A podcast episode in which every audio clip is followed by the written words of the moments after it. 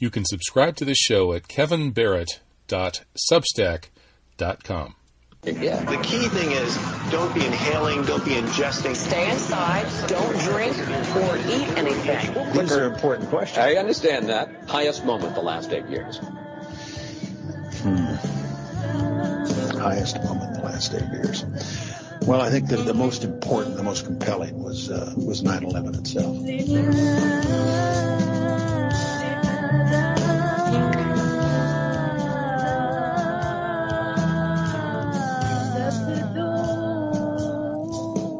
Welcome to the live special edition of Truth Jihad Radio. I'm Kevin Barrett doing this show every Friday evening here on Revolution.radio, the finest of listener sponsored free speech networks. If you care about free speech, you should be listening to this network because it is a leader in promoting a wide variety of interesting viewpoints that are generally censored everywhere else.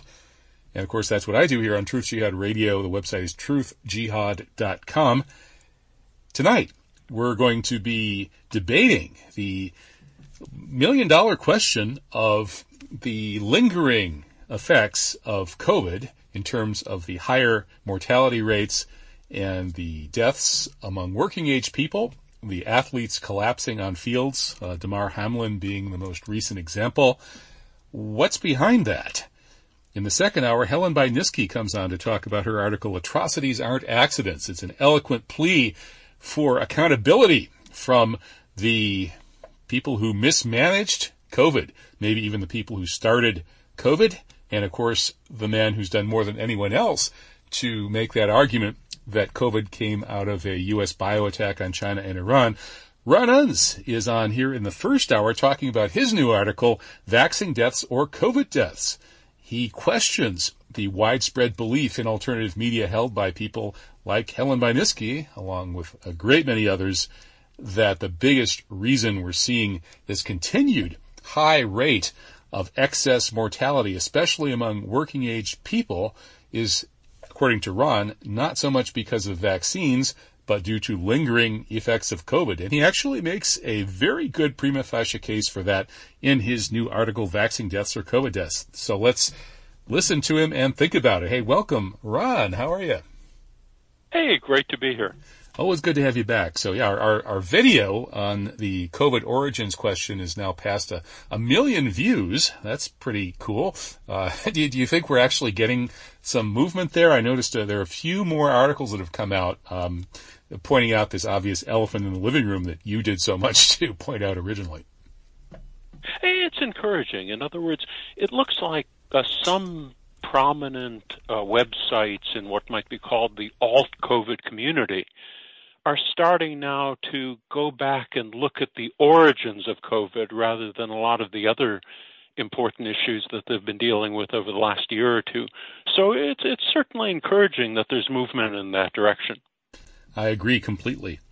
Well, uh, and I think that uh, Helen Buyniski's plea for accountability regarding this COVID catastrophe uh, is it's excellent as it stands. But if I had written that article, or if I were her editor, I would have said, "Hey, start with the issue of COVID origins because that's that's kind of where it all starts, isn't it?" Exactly. I mean, in other words, regardless of all these other points that people can argue about, um, including, for example, the vaccines, we obviously wouldn't have the vaccines without COVID. And so it seems to me asking where COVID came from and who was responsible for it is a very reasonable point to make. I mean, it, the, the official story that you know you see in the media is that probably up to 18 million people around the world have already died because of the COVID outbreak including um, over a million Americans. And, you know, whether you can argue about how many of the deaths are due to one cause or another cause, but obviously those people would not have died if not for the COVID outbreak. And if, as I've been arguing now for well over two years, there's really quite a lot of strong evidence that the COVID outbreak was the result of an American biowarfare attack against China and Iran, I mean, that's a very important point that people should look at. I mean, we're talking about a million dead people, a million dead Americans. That's right. And it seems to me that if we uh, think of this whole, you know, two two and a half years, this this ongoing catastrophe in uh, terms of geopolitics and the likelihood that it emerged from, as you say, a U.S. biowar strike on China and Iran, then the whole question of the vaccines and why they would be so reckless as to push this new vaccine technology, uh, which promises to be able to come up with quick uh, vaccines and antidotes to uh, rapidly mutating bioweapons or rapidly uh, deliberately altered bioweapons.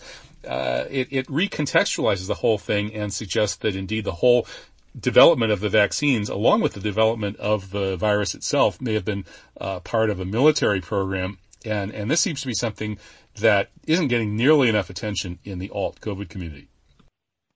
Sure, sure.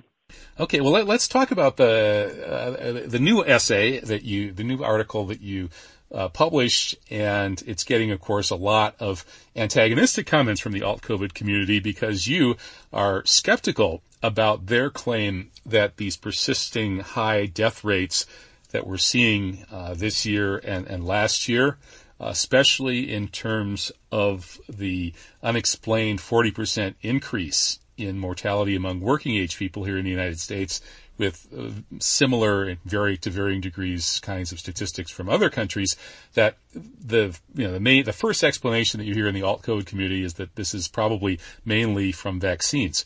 But you look in your article you look at sort of when the these deaths and especially the cardiac related deaths started and use that to argue that no, this is probably, these are lingering effects of COVID infection. So maybe you could sketch that argument. Sure. Uh, the whole thing about it is when you're talking about, you know, this sort of issue, you really have to wait until you can get a reasonable amount of statistics available to really decide. Because, you know, you can look at anecdotal cases of somebody dying on the field or somebody dying mysteriously, but, you know, once you have thousands or tens of thousands or hundreds of thousands of data points over a period of a couple of years, you can really form a much better judgment of what really happened and why it happened. And so, uh, you know, I've been sort of doubtful of those arguments when I started hearing them a couple of a year or two ago. But it was only really recently that I sat down and you know looked at two years or three years worth of data, and it seemed to really be very persuasive as to what really was going on the whole thing about it is most of the uh, anti vaxxers, most of the vaccine skeptics who are saying that the vaccines are killing substantial, even large numbers of people in, in the prime of their life, usually seem to argue that the deaths are caused immediately in the you know directly by heart fatal heart attacks or strokes. In other words they typically talk about somebody an athlete dying on the field of an apparent heart attack or stroke or you know a prominent celebrity or an actor or someone like that suffering that fate. And they argue that the vaccines the vaccine had been what caused the large rise in fatal heart attacks and strokes. And on the face of it, that's a perfectly plausible argument. In other words, the vaccines use a really a very new technology, the mRNA technology, in which, in effect, the cells of one's own body are hijacked in order to produce portions of the spike protein that's part of COVID. And, you know, because of the epidemic being so serious and so many people, you know, potentially being at risk of death, the government ended up waiving all the standard testing procedures, you know, the normal round of clinical tests that would have gone on for years before some new technology like that could be widely used. So we're talking about a very new medical technology that suddenly was implemented without clinical testing. And, you know, hundreds of millions, even billions of people around the world were subjected to the vaccine.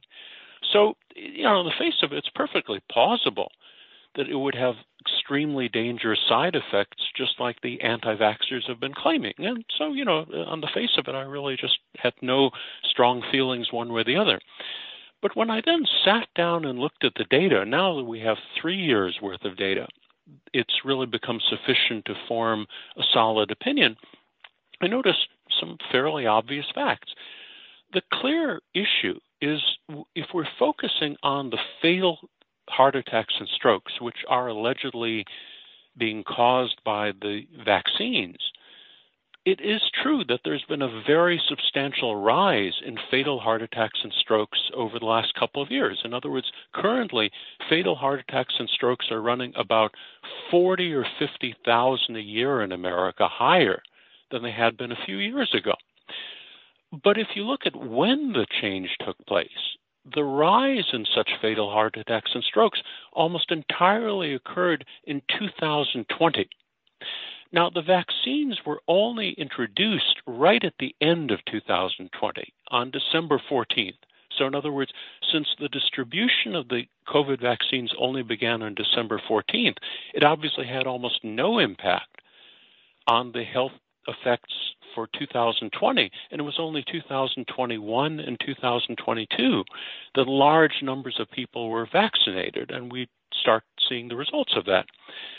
But it turns out the rise in fatal heart attacks and strokes entirely took place in 2020 and then it leveled off entirely. So there was virtually no change in 2021 or 2022. Now, now Ron, was that in all age categories? Uh, did you look at it oh, sorry, by age categories? I, I, right, exactly. That was across all age categories. In other words, uh, the, the figures I'm looking at are just sort of general for the United States. In other words, basically, it's the overall number of people who died from fatal heart attacks and strokes across you know all the different age groups in the United States, and the rise took place almost entirely in 2020 and then leveled off afterwards. Now, uh, I can actually get into the question of the age distribution categories in a moment, but uh, the numbers I was looking at for the United States, just the first thing I looked at, were the overall figures. So, in other words, if there was a very substantial rise in fatal heart attacks and strokes the year before the vaccines were introduced,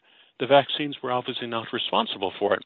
And we do know, I mean, there have been quite a number of medical reports that COVID infections do quite often injure heart tissue and can lead, in the opinion of a lot of medical doctors, to an increased risk of fatal heart attacks and strokes. So, in other words, we know that the imp- that the um, large scale infections that you know tens of millions, even possibly 100 million Americans were infected during 2020, and that's exactly when the increase in fatal heart attacks and strokes took place.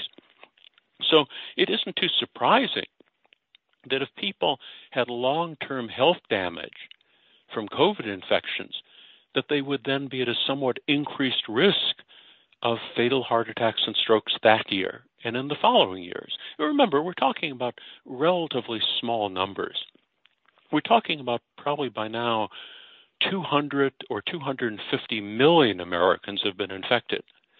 And the number of increased fatal heart attacks and strokes each year was only about 30 or 40,000.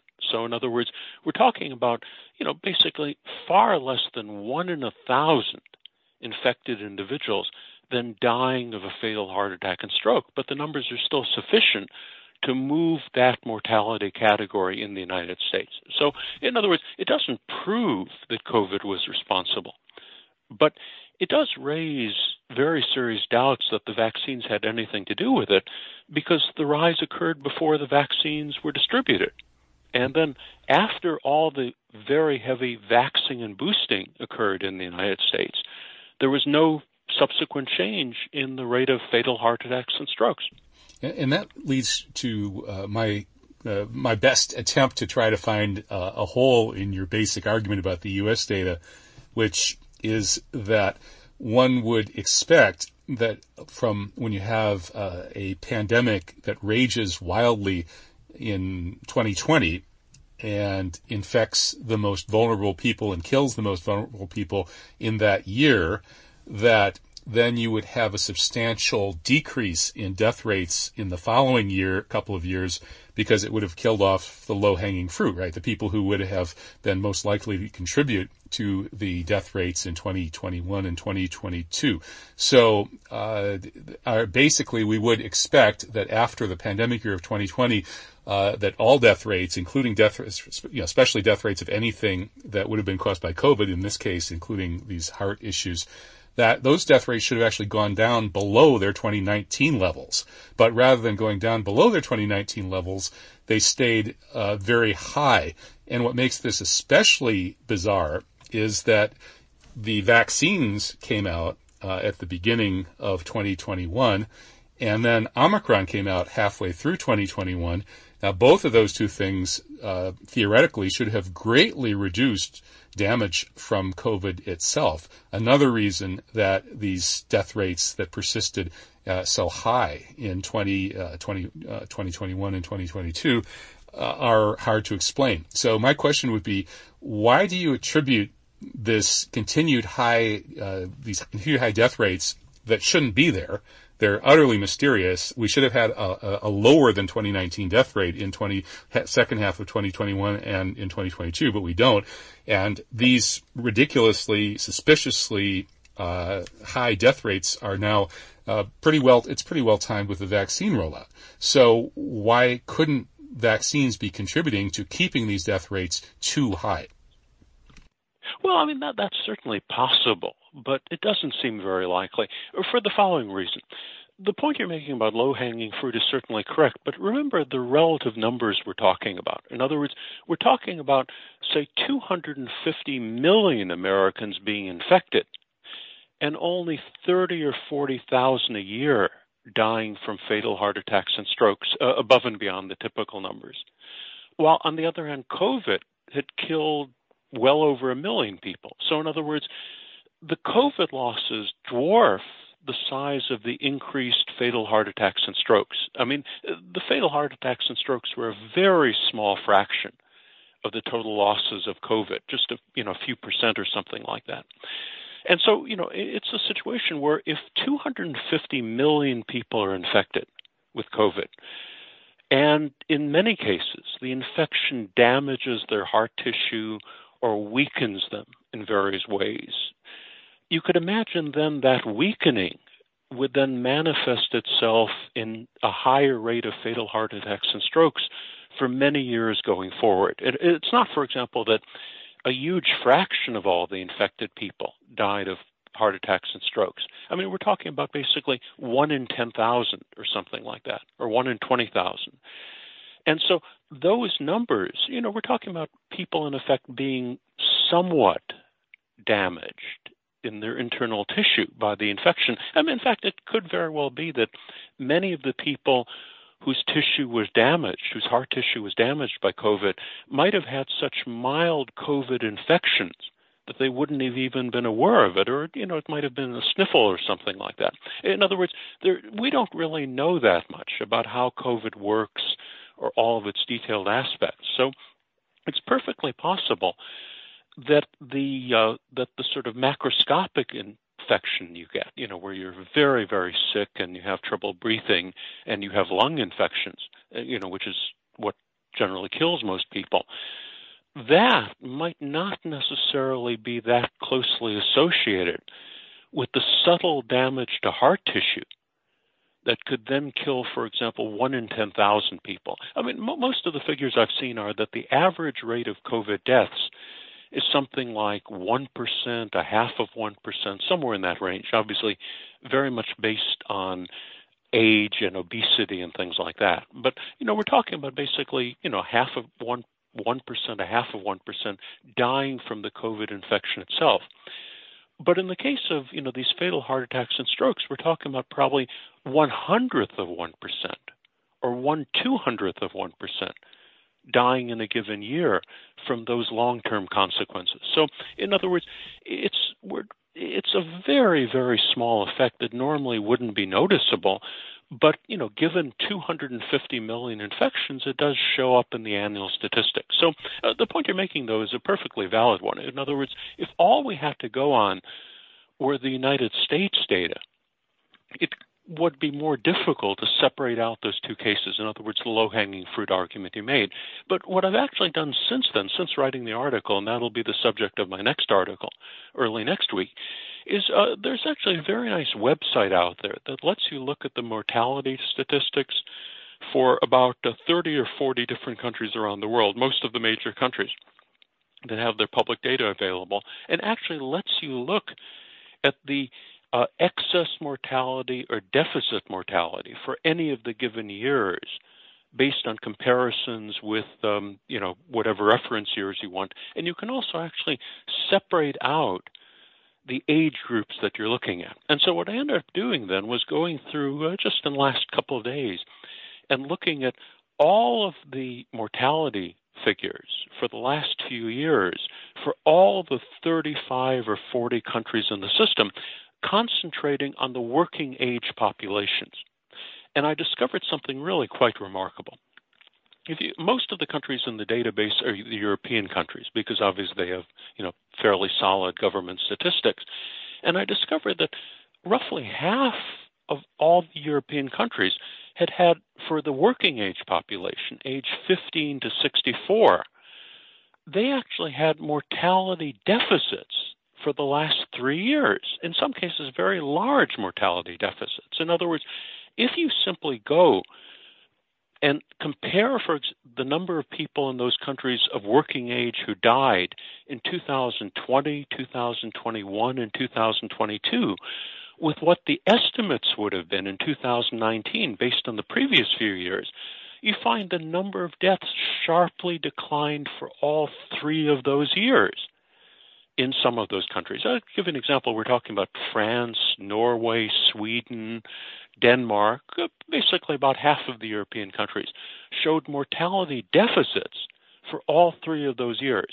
So the reason for that, you know, it's not entirely clear, but I would assume because of the lockdowns and the strong public health measures, other types of infectious diseases greatly disappeared. In other words, there was much less flu, there were many fewer people getting pneumonia, things like that, because, you know, of the lockdowns and other procedures like that. Also, since people were locked down, obviously traffic accidents and things like that would have gone down a great deal. But the bottom line is if you look at a country like France, I mean, France is a large country. I think the population is about 70 million or something like that. Deaths in France for the working age population were unexpectedly low in 2020. They were unexpectedly low in 2021, and they were unexpectedly low in 2022. So we're talking about three years in a row of deficit mortality. Now, how, how do we explain was, the difference between that and the U.S.? Oh, that's a good question. I mean, that's really the bottom line. I mean, when you look at the U.S. is a tremendous outlier among all those countries. The U.S. had the worst mortality statistics of any of the countries in the system. I mean, we had huge excess mortality. We had excess mortality in all three of those years, while most of the European countries had deficit mortality in all three of those years. So the first issue you come up with is if there was very heavy vaxing in all of those European countries. And the working age population had unexpectedly few deaths in all three of those years. It's very difficult to believe that the vaccine was killing too many people. But, it's also I mean, difficult you, you to believe that COVID was killing too many of the Europeans either. And that what oh, is exactly. it the red wine? But remember, well, the, the, key thing is we're talking about working age people. In other words, when you're talking about pop, the population age 15 to 64, the COVID death rate is really quite low. I think it's probably oh, I don't know, probably 0.1% or something like that. So, you know, we're talking about a relatively small number of COVID deaths.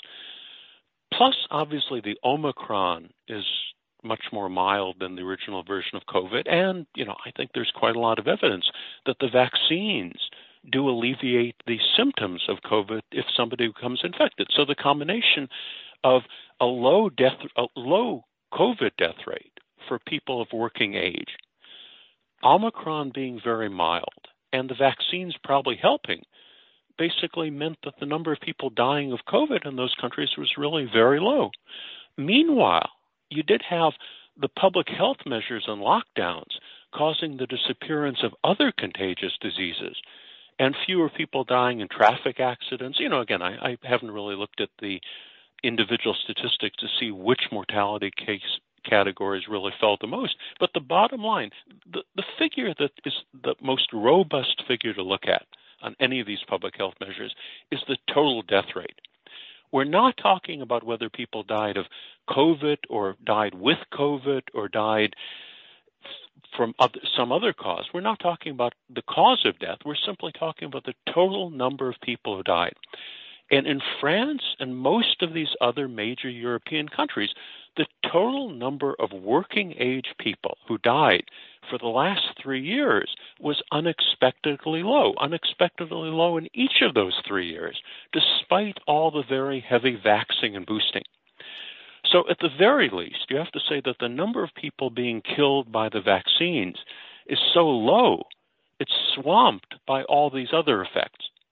And that's very, very different than the United States, where, for example, we've had massive excess mortality.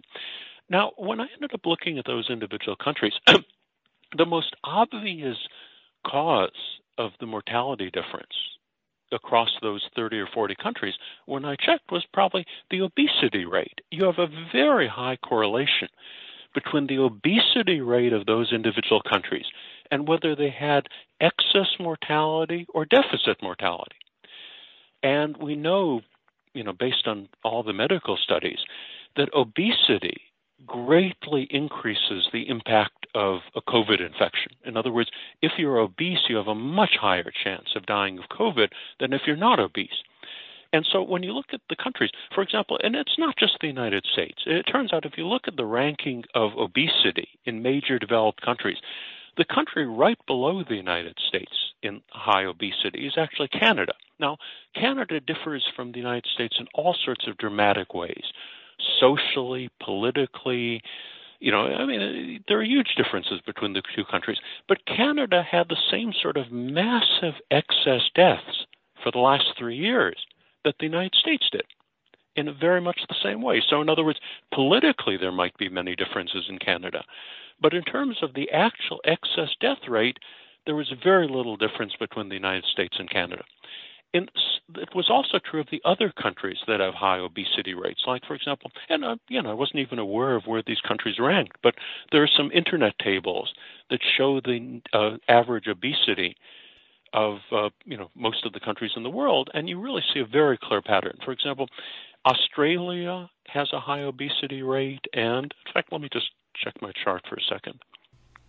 Okay. If you look at um, if you look at, for example, the countries uh, like uh, Chile, for example, has a high rate of obesity, and so do England and Scotland, and those also had very high excess mortality rates during the last three years, from the time that COVID first appeared.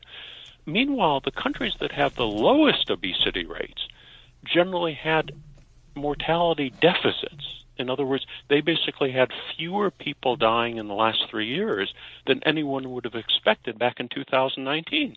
Sounds like so, it's, it's know, an obesity it seems, pandemic. It's not a COVID pandemic. Exactly. It's it's an obesity. Um, the relationship with obesity seems extremely strong, hmm. and so the whole thing about it is we know that COVID is become that COVID infections are much much more dangerous for people who are more obese and so that tends to support the idea that these excess deaths are mostly due to obesity. In other words, when you're talking about, for example, the working age population, people who are younger than 65, under normal circumstances, their death rate would be very low from COVID. But if, on the other hand, they're quite overweight, if they're quite obese, then their death rate can be much higher than that. And that almost certainly is the reason we see the results in the United States, Canada, Australia, England, Scotland that you don't see in Sweden or, uh, for example, Sweden or the Netherlands or Denmark or um, South Korea, for example. So, I mean, you really see a very clear pattern. I mean, the pattern is so obvious with regard to the obesity link. I'm really very surprised that it hasn't gotten more attention. It hasn't been published you know, in all the medical journals with tremendous amount of visibility. Because, well, why, didn't Tony Fauci a, try to impose mandatory weight loss on all of us? Uh, sure, exactly, exactly. But I mean, the whole thing about it is, you know, you, you could, I suppose, make the case. You could make, I think it's a weak case, but you could make the case and argue that the vaccines are only dangerous for people who are obese in the same way COVID is dangerous. And, you know, that could possibly be a factor but still, you have a situation where the uh, large rises in excess deaths occurred before the vaccines were distributed. And so it really becomes very doubtful that you know everything matched perfectly and coincidentally, so that you had uh, basically the uh, heart attacks and strokes taking place in the, at the same rate after the vaccines were distributed as they were before, and just you know working out so that the numbers are exactly the same. So I, I really think, I mean, when you really consider the international comparison, the, the point you raised about the United States was you know a reasonably valid one. That you could imagine a situation where the weakest or illest Americans were struck down by COVID in 2020, which then should have caused a decline of working age death rates in 2021 and 2022, which was then counteracted exactly by the impact of the vaccines. But when you're looking at countries like France or Sweden or the Netherlands or Denmark that had unexpectedly low working age death rates for 2020, 2021, and 2022 with no change whatsoever once the massive vaccine and boosting took place, it really raises very severe doubts as to whether the vaccine had any significant negative impact. Now, I mean, I'd be the first to grant that when you take a, a new innovative vaccine like the COVID vaccines using mRNA technology, that has not been well tested.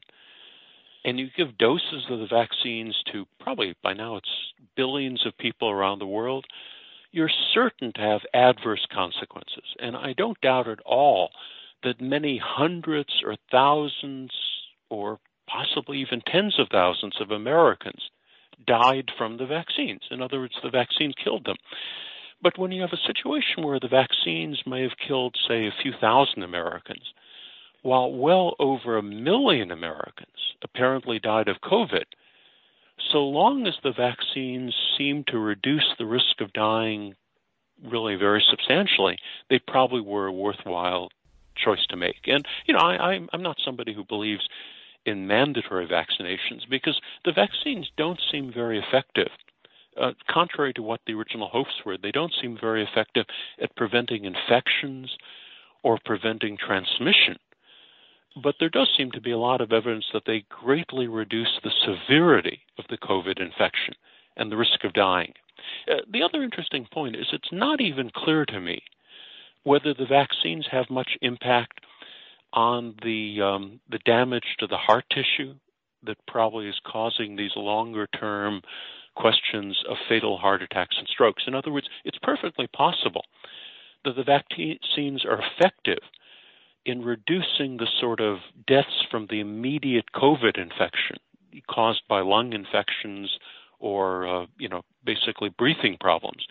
While on the other hand, it, it's possible that the vaccines are much less effective at reducing the more subtle damage done to a person's body and heart tissue that you know ultimately leads to higher rate of fatal heart attacks and strokes. And well, they, they might even be really negatively take... effective, Ron. And and to know that, we would need to run vax versus unvax studies of things like these exactly. these uh, deaths. And the interesting thing to me is that if I don't know if you read uh, Zoey O'Toole and and that children health defense book about uh, turtles all the way down, but it lays out in in pretty clear terms the fact that the medical establishment and big pharma have, let's face it, conspired to make sure that there are no major vaxxed versus unvaxxed studies that have ever been done on any vaccine. And they deliberately rig their tests to obscure the likely harms of vaccines in general. So given that track record, and then given, as you say, this, this new mRNA technology with great potential for harm that we wouldn't know about until it happened, I don't blame people for being uh, highly skeptical, especially since just as in, in these previous examples of other vaccines, uh, with the COVID vaccines, it seems that the authorities have not wanted to do the kinds of vax versus unvax studies that could clarify to what extent uh, they may be harming people. And you know, you could argue that that might be because they know or suspect that they'll find out that these vaccines are causing a fair bit of harm. However, they think that the public health benefits are much greater than the harm, and they don't want us to know about the harm at all because um, the people who are harmed may not appreciate the fact that they had to suffer in order to create a better uh, public health environment. So uh, I, I, think that if we're going to uh, argue that the anti-vaxxers should, you know, should should be quiet and let things continue the way they are, obviously the first thing that needs to happen is some really major studies that we know how to do, designed to tease out uh, just how much harm vaccines are causing. Oh, certainly, I agree with that. I mean, obviously, you know, running some studies would certainly be very beneficial on something like this. One problem, though, with regard to, you know, at least the COVID vaccine issue, is that the deaths from COVID infections are so much larger in number than these than the evidence of fatal heart attacks and strokes. In other words, we're talking about a difference of 10, 20, 30, even maybe 50. But that's not that's not that, true with younger uh, non-obese people. Oh, uh, you're you're right. In other words, uh, that, that that's certainly correct. In other words, the ratio probably isn't as extreme for uh, younger people that way. Though on the other hand, I, I I haven't really seen the figures on the age distribution of the fatal heart attacks and strokes in the United States, so I'm not sure how much they're similarly concentrated among the elderly. In other words, but but I, I grant you, I mean, since co- the risk of COVID infections directly goes down so dramatically with age, I, I think the ratio is probably something like if you're infected with COVID without vaccine or anything like that, you probably have about a hundred times a chance, greater chance of dying if you're over 60 than if you're under 40. You know, roughly that sort of ratio. So, I mean, given such huge ratios, probably the relative impact of the heart attacks and strokes is greater for younger people. But I mean, still, we're talking about you know hundreds of thousands of people a year in America having died of COVID, and only an extra tens of thousands, you know, low tens of thousands having died from the increase in fatal heart attacks and strokes. So, in effect, a, it probably a study like that would be more difficult to conduct. Though, I mean, if it were based on working age pop people, it probably you know the effects would be comparable enough that it might you know be not that difficult to sort through. But uh, I mean, I, I certainly agree with you. I mean, studies like that certainly are worth doing, and uh, it it also you know would be interesting to see whether the vaccines benefit um, the sort of long uh, provide benefit for the longer term heart damage potentially in the same way they do for the immediate risk of dying, you know, within a few weeks from a COVID infection. And I, I just don't really know about that. But I mean, the thing that really does surprise me is that the obesity factor was so enormous and so visible.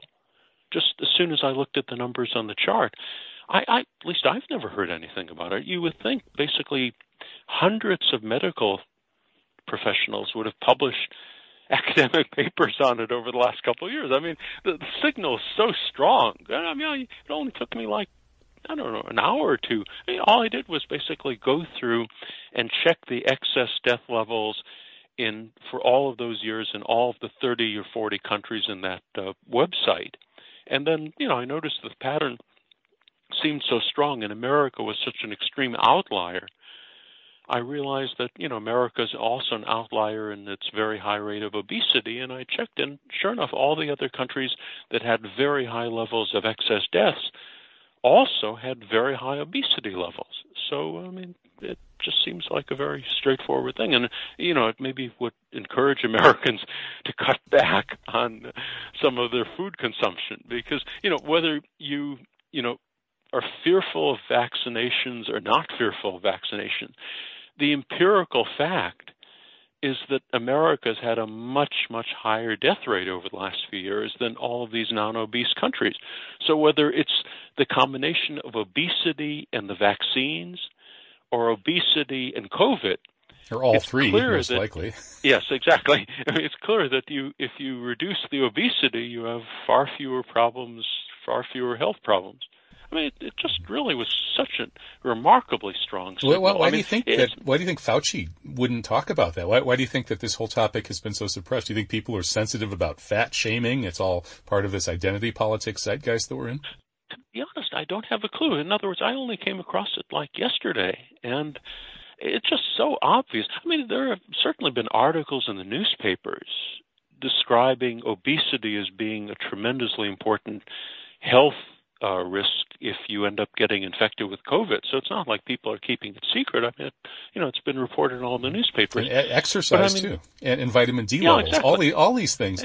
Yeah, and the, this is the the um, COVID skeptics community has been talking about this stuff along with ivermectin and things like that, but also vitamin D, exercise, uh, obesity, and, and, so on.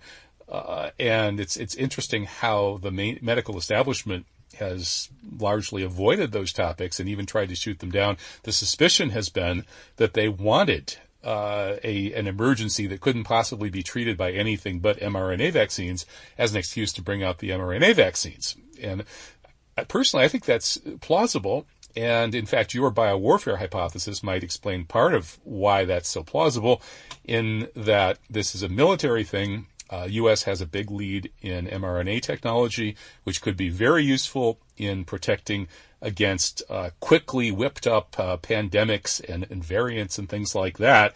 And so whichever country can produce the quickest, worst plagues and then defend against them in the most quick and even if quick and dirty way, maybe it kills a few people, but who cares? We've saved our population. We've decimated the enemy's population. That's how the military thinks.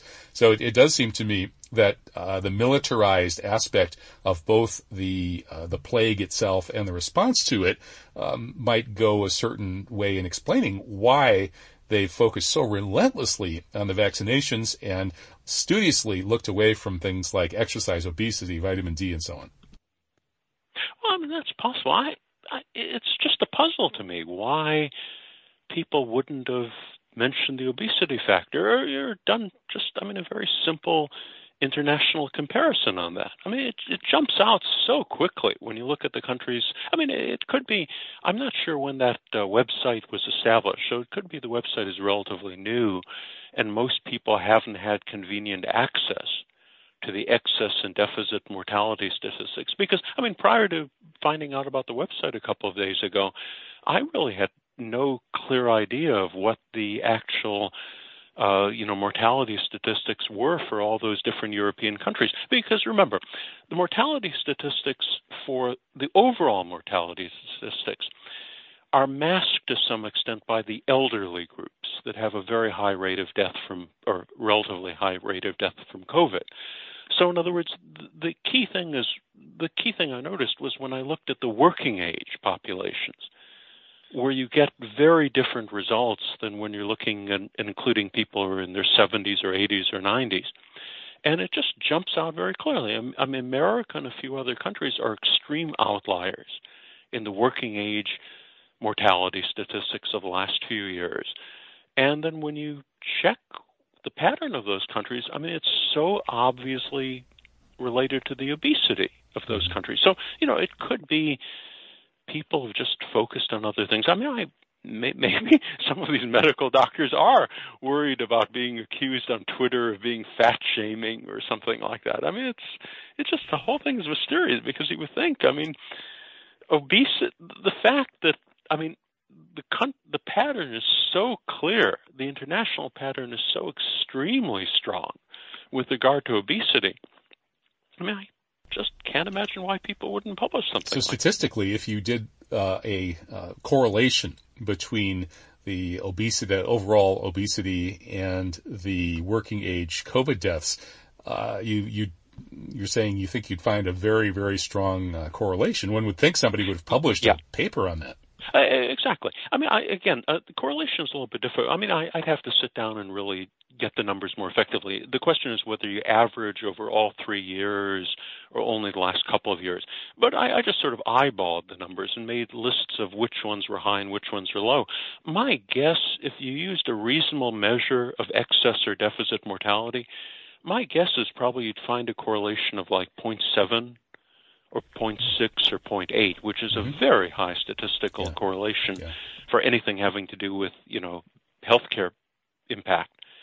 And I mean, maybe in fact, now that you mention it, I'll.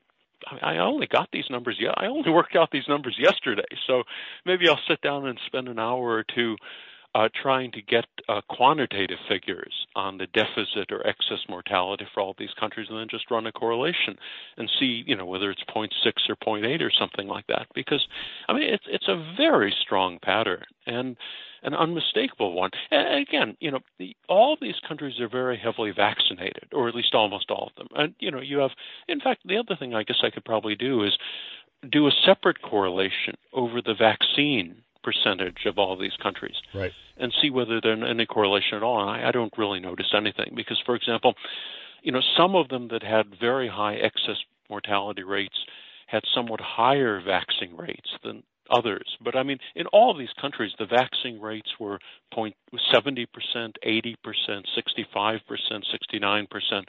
So I mean, in all of these countries, a very sizable percentage. I mean, far more than half of the population was vaccinated.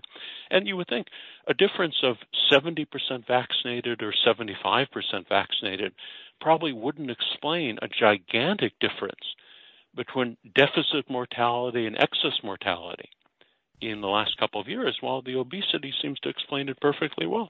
Mm-hmm. Yeah, that's uh, very interesting. Well, you know, I lost a few pounds during the COVID years, and I might be putting a few of them back on now. So maybe uh, your work will uh, get me back on the uh, the exercise and diet regimen a little bit.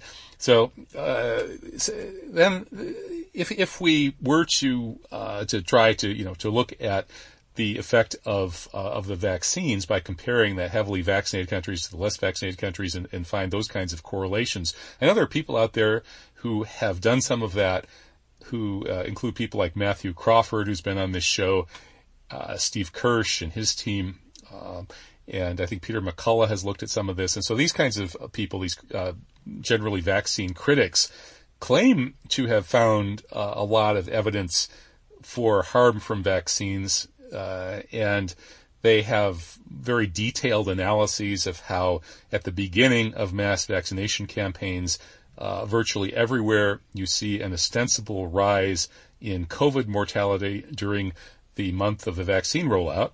And it's it's not because they started vaccinating because there was because COVID was peaking.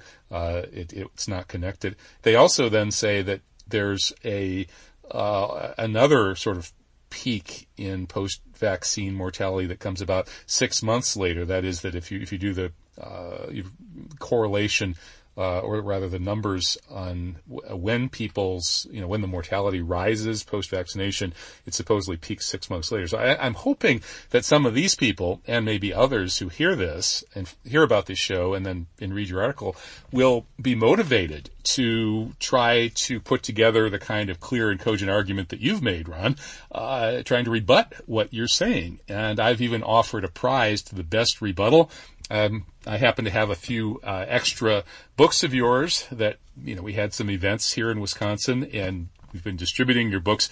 I have uh, an extra copy of our COVID nineteen catastrophe, uh, encountering American Pravda, and conspiracy theories. Three of that series of uh, new books that you put out several months ago, and I'll send those three titles to anybody in the United States who could come up with the best rebuttal to your argument uh, the best uh, claim that no, actually, vaccines are a significant or the most significant cause of this excess mortality among working age people. Uh, so I'm, you know, look, I'm Diogenes with the lantern looking for an honest rebuttal to this argument. And because so far I think your argument looks fairly strong and in fact quite strong, but there, the devil's always in the details. And some of these folks have been looking, you know, spending immense energy looking at all sorts of details. I think they should step back, look at the forest rather than the trees. And I think you've sketched out, uh, the forest pretty well here, Ron, and then try to, uh, figure out if you're wrong and if so, why. So, uh, have, I know you got lots of comments on your article uh, the, and I'm sure you'll get more on this new one that's coming up next week. Have any of them made uh, any points that make you doubt your claim? Not really.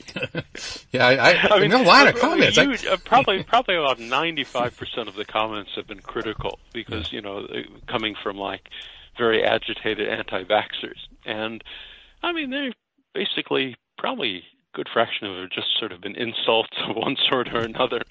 And I mean, a few points people have raised are reasonable, but I mean, a part uh, there a few, couple of them have raised the sort of point you know you'd raised. Uh, you know, basically arguing about the American data being insufficiently solid or clear or um, unambiguous. And uh, that, that's because I mean I only worked out the data for all these other countries in the last 24 hours.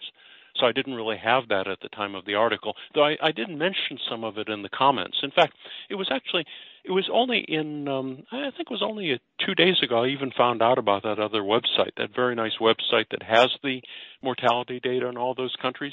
And so obviously, until I found that website, I really had no access to the data from you know 30 or 40 countries. And once I did and started looking at it, really the pattern became very clear. So uh, my new article that I'll be coming out with on Monday will obviously provide a lot you know more of this information, and I'm sure we'll probably get another 900 comments just as insulting and angry as these. But I mean, they're really, you know, it just if you believe that the vaccines are dangerous and are killing people, you have to ask yourself, why the working age population of France and all those other European countries died at a lower than expected rate over the last three years. I mean, the deaths went down. And so, you know, if there's a massive amount of vaccine and boosting and deaths decline from what would have been expected in 2019, I mean, that doesn't prove the vaccine and boosting isn't killing people, but it does indicate it's probably not killing that many people. Indeed. And so finally, I know this is perhaps, it should be maybe unnecessary to ask this, but a lot of people have become really suspicious about any official pronouncements or data. And there may be good reason to doubt some of the U.S. public health data. The U.S. has a really notoriously opaque system for collecting it, and it's very slow in being compiled, and it's, according to people like Alex Berenson, not nearly as reliable as the UK data and some of the other European, the countries that have good national health services, he thinks have pretty good data. So just briefly, uh, what, what would you say to these people who claim that this data that you're relying on, Ron, is dubious because it's coming from these evil authorities who are lying about everything. Well, that, that's the whole point. In other words, I suppose you could make the argument that we can't trust the American data for the reasons you gave.